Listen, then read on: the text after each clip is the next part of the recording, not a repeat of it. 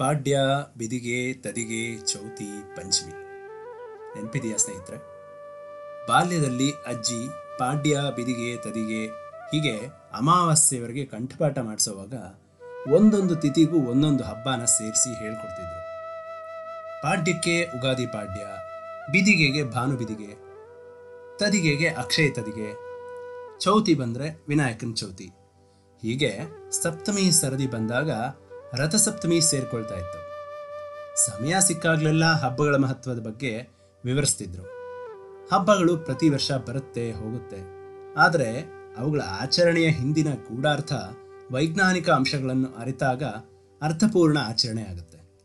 ಯುಗಾದಿ ಹೊಸತನಾನ ಹೊತ್ತು ತಂದರೆ ಅದಕ್ಕೂ ಮುಂಚೆ ಬರೋ ಅಂಥ ರಥಸಪ್ತಮಿ ಹಳೆಯದರ ಜಾಗದಲ್ಲಿ ಹೊಸತನ್ನ ತಂದಿಟ್ಟು ಬದುಕನ್ನ ಆನಂದಮಯವಾಗಿಸಿಕೊಳ್ಳೋಕೆ ಪ್ರೇರೇಪಿಸುತ್ತೆ. ಮಾಘ ಮಾಸದ ಶುಕ್ಲ ಪಕ್ಷದ ಸಪ್ತಮಿ ತಿಥಿ ಸೂರ್ಯ ತನ್ನ ಹಳೆಯ ರಥವನ್ನು ಬಿಟ್ಟು ಹೊಸ ರಥ ಹತ್ತುತ್ತಾನಂತೆ ಅಂತ ಅಜ್ಜಿ ಹೇಳ್ತಿದ್ದಿದ್ದು ನೆನಪಾಗುತ್ತೆ. ಅಲ್ಲದೆ ಈ ದಿನವನ್ನ ಸೂರ್ಯನ ಜನ್ಮದಿನ ಅಂತ ಕೂಡ ಹೇಳ್ತಾರೆ. ಯಾವುದೇ ವಸ್ತು ಹಳೆಯದಾದ ಮಾತ್ರಕ್ಕೆ ಬದುಕು ಹಳೆಯದಾಗೋದಿಲ್ಲ ಅದು ನಿತ್ಯ ನವೀನ.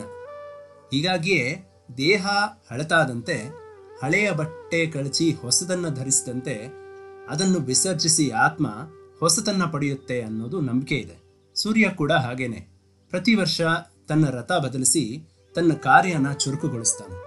ಇದ್ರ ಮೂಲಕ ಭೂಮಿ ಮೇಲಿರೋ ನಿವಾಸಿಗಳಿಗೆ ಹೊಸ ಚೈತನ್ಯ ನೀಡ್ತಾನೆ. ಈ ಹಿನ್ನೆಲೆಯಲ್ಲಿ ಅವನನ್ನ ಗೌರವಿಸುವ ಸಲುವಾಗಿ ಮಾಘ ಮಾಸದ ಶುಕ್ಲಪಕ್ಷಿಯ ಪಕ್ಷ ಸಪ್ತಮಿ ದಿನ ದೇಶಾದ್ಯಂತ ರಥಸಪ್ತಮಿ ಆಚರಿಸಲಾಗುತ್ತೆ. ಚಳಿಗಾಲದಲ್ಲಿ ಮುದುಡುವ ಶರೀರ ರಥಸಪ್ತಮಿಯ ಬಳಿಕ ಸೂರ್ಯನ ಶಾಖದಿಂದ ನವಚೈತನ್ಯ ತುಂಬಿಕೊಳ್ಳುತ್ತಂತೆ. ಆರೋಗ್ಯಂ ಭಾಸ್ಕರಾದಿ ಚೇತ್ ಅಂದರೆ ಸೂರ್ಯ ಆರೋಗ್ಯ ಕೊಡುವಂಥವನು. ಇದು ವೈಜ್ಞಾನಿಕವಾಗಿಯೂ ಕೂಡ ಸಾಬೀತಾಗಿದೆ. ಹಸುಗೂಸಿನ ಕಣ್ಣುಗಳು ಸಾಮಾನ್ಯವಾಗಿ ಹಳದಿ ಬಣ್ಣಕ್ಕೆ ತಿರುಗಿದ ಸಂದರ್ಭದಲ್ಲಿ ಪ್ರತಿದಿನ ಎಳೆ ಬಿಸಿಲಿಗೆ ಮಗುನ ಮಲಗಿಸುವಂತೆ ವೈದ್ಯರು ಸಲಹೆ ನೀಡ್ತಾರೆ. ಚಂದ್ರನ ಬೆಳಕಿನಲ್ಲಿ ವಿಟಮಿನ್ ಬಿ ಟ್ವೆಲ್ ಇದ್ರೆ ಸೂರ್ಯನ ಕಿರಣಗಳಲ್ಲಿ ವಿಟಮಿನ್ ಡಿ ಹೇರಳವಾಗಿದೆ. ಅನ್ನೋದು ಎಲ್ರಿಗೂ ತಿಳಿದಿರೋ ವಿಷಯ. ಹೀಗಾಗಿ ಪ್ರತ್ಯಕ್ಷವಾಗಿ ಕಾಣುವ ದೈವ ಸ್ವರೂಪಿ ಸೂರ್ಯನ ಆರಾಧನೆಗೆ ವಿಗ್ರಹಾರಾಧನೆ ಬಳಕೆಗೆ ಬರೋ ಮುಂಚಿನಿಂದಲೂ ಪ್ರಾಶಸ್ತ್ಯ ಇದೆ.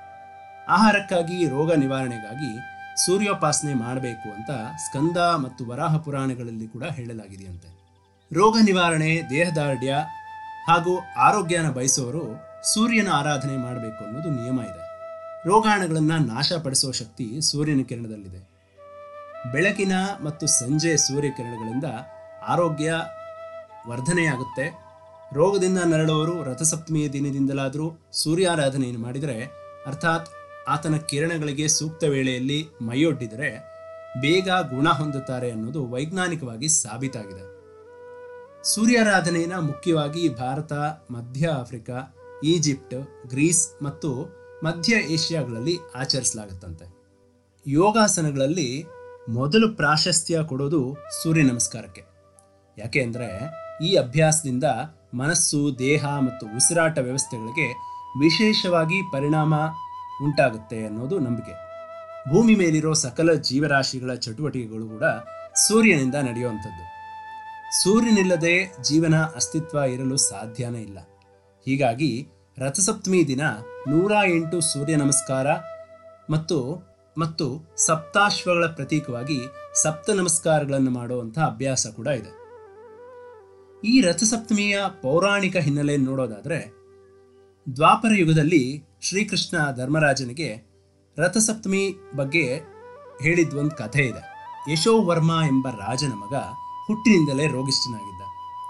ಈ ಬಗ್ಗೆ ಜ್ಯೋತಿಷಿಗಳಿಂದ ಮಾಹಿತಿ ಪಡೆದು ಸಂಚಿತ ಕರ್ಮದಿಂದ ಬಂದಿರುವ ಕಾಯಿಲೆಗೆ ರಥಸಪ್ತಮಿ ವ್ರತ ಆಚರಿಸೋಕೆ ಹೇಳ್ತಾರೆ. ಅದರಂತೆ ಸೂರ್ಯಾರಾಧನೆ ಮಾಡಿದಾಗ ರಾಜನ ಪುತ್ರ ಆರೋಗ್ಯವಂತನಾಗ್ತಾನೆ ಮತ್ತು ಪ್ರಭಾವಶಾಲಿ ಕೂಡ ಆಗ್ತಾನೆ.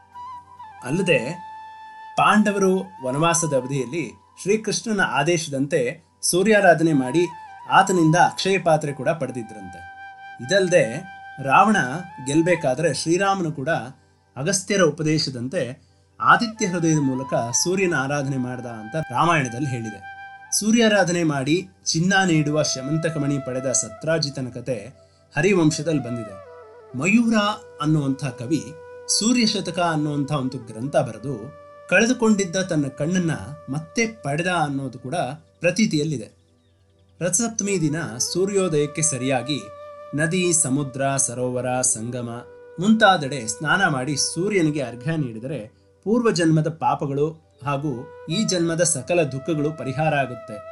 ಸೂರ್ಯೋದಯಕ್ಕೆ ಮಾಡೋ ಮಾಘಸ್ನಾನ ತುಂಬಾ ಪುಣ್ಯಪ್ರದವಾದುದು. ಆಯುಷ್ಯ, ಆರೋಗ್ಯ, ಸಂಪತ್ತು ಸಿಗೋದಲ್ಲದೆ ಸೂರ್ಯನ ಅನುಗ್ರಹ ಪ್ರಾಪ್ತಿಯಾಗುತ್ತೆ ಅನ್ನೋದು ಪುರಾಣದಲ್ಲಿ ಸಾರಿ ಸಾರಿ ಹೇಳ್ತಾ ಇದೆ.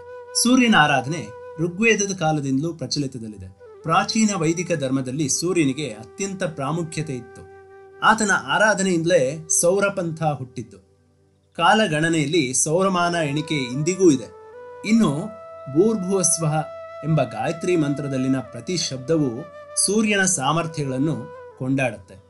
ಇನ್ನು ರಥಸಪ್ತಮಿ ದಿನ ಎಕ್ಕದೆಲೆಯ ಸ್ನಾನ ಯಾಕೆ ಮಾಡ್ತಾರೆ ಅನ್ನೋದಾದ್ರೆ ಸೂರ್ಯನ ಕಿರಣಗಳಲ್ಲಿನ ಸತ್ವಗಳನ್ನು ಹೀರ್ಕೊಂಡಿರುವಂಥ ಅರ್ಕ ಎಲೆ ಅಥವಾ ಎಕ್ಕದೆಲೆಗಳನ್ನು ತಲೆ, ಭುಜ, ಕತ್ತು, ಕಂಕಳು, ತೊಡೆ, ಪಾದಗಳ ಮೇಲೆ ಇರಿಸಿ ಸ್ನಾನ ಮಾಡೋದು ರಥಸಪ್ತಮಿಯ ವಿಶೇಷಗಳಲ್ಲಿ ಒಂದು. ಎಕ್ಕದೆಲೆಗಳಲ್ಲಿ ಚರ್ಮಕ್ಕೆ ಸಂಬಂಧಿಸಿದ ಸಮಸ್ಯೆಗಳನ್ನು, ರೋಗಗಳನ್ನು ನಿವಾರಿಸುವಂಥ ಸಾಮರ್ಥ್ಯ ಇದೆ. ಅಷ್ಟೇ ಅಲ್ಲದೆ ದೇಹದಲ್ಲಿನ ಕೀಲು ನೋವು, ಹಲ್ಲು ನೋವು, ಹೊಟ್ಟೆ ನೋವುಗಳಿಗೂ ಸಹ ಎಕ್ಕದ ಗಿಡ ಅದರ ಎಲೆಗಳಲ್ಲಿರುವ ಔಷಧೀಯ ಅಂಶಗಳಿಂದ ಪರಿಹಾರ ಕಂಡುಕೊಳ್ಬಹುದಾಗಿದೆ. ಹೀಗಾಗಿಯೇ ಈ ದಿನ ಎಕ್ಕದೆಲೆಯ ಸ್ನಾನಕ್ಕೆ ಮಹತ್ವ ನೀಡಲಾಗಿದೆ. ದೇವರಲ್ಲಿದ್ದಾನೆ ಎಂದು ಪ್ರಶ್ನಿಸುವ ಬದಲು ಪ್ರತ್ಯಕ್ಷವಾಗಿ ಕಾಣುವ ದೈವಿ ಸ್ವರೂಪನಾದ ಯಾವುದೇ ಜಾತಿ ಭೇದ, ಧರ್ಮದ ಚೌಕಟ್ಟಿಲ್ಲದ ಸೂರ್ಯ, ಚಂದ್ರ, ವೃಕ್ಷ, ಬೆಟ್ಟ, ನದಿ, ನದಗಳ ಆರಾಧನೆಯನ್ನು ನಮ್ಮ ಪೂರ್ವಿಕರು ಆಚರಣೆಗೆ ತಂದಿರೋದು ಎಷ್ಟೊಂದು ಅರ್ಥಪೂರ್ಣವಾಗಿದೆ ಅಲ್ವಾ? ಎಲ್ಲರಿಗೂ ರಥಸಪ್ತಮಿ ಹಬ್ಬದ ಶುಭಾಶಯಗಳು.